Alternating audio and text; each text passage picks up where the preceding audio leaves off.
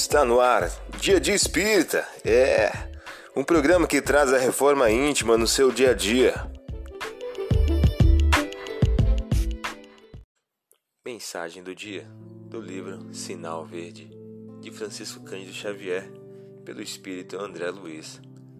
O título de hoje traz a seguinte questão: O comércio e o intercâmbio. O comércio é também uma escola de fraternidade Realmente carecemos de atenção do vendedor, mas o vendedor espera de nós a mesma atitude. Diante de balconistas fadigados ou irritadiços, reflitamos nas provações que indubitavelmente os constrange na retaguarda da família ou do lar, sem negar-lhes consideração e carinho. A pessoa que se revela mal-humorada em seus contatos públicos provavelmente carrega um fardo pesado de inquietação e doença. Abrir caminho à força de encontrões não é só deselegância, mas igualmente lastimável descortesia. Dar passagem aos outros em primeiro lugar, seja no elevador ou no coletivo, é uma forma de expressar entendimento e bondade humana.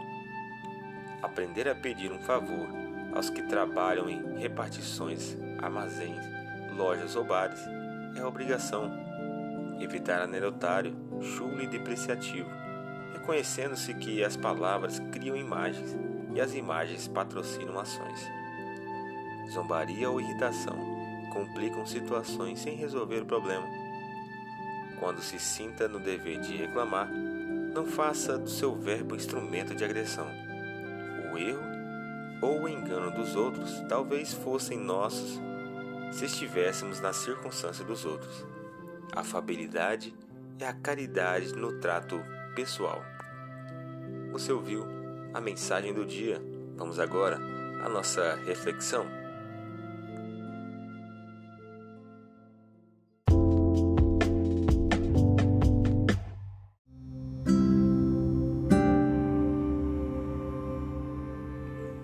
Olá, hoje é dia 22 de junho de 2021.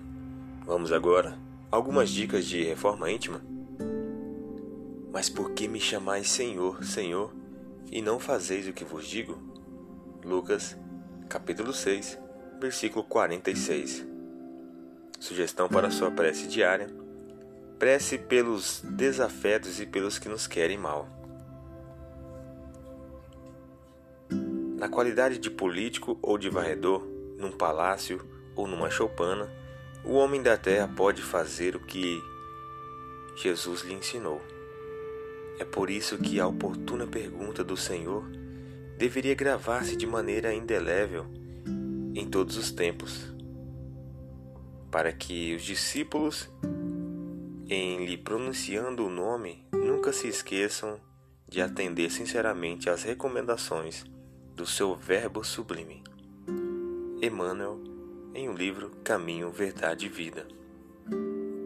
A partir da tua reflexão, estabeleça metas para que possa vivenciar durante o dia de hoje.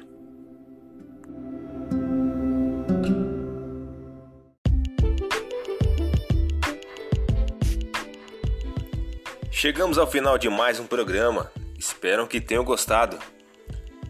Dia de Espírita, um programa que traz a reforma íntima no seu dia a dia. Tchau!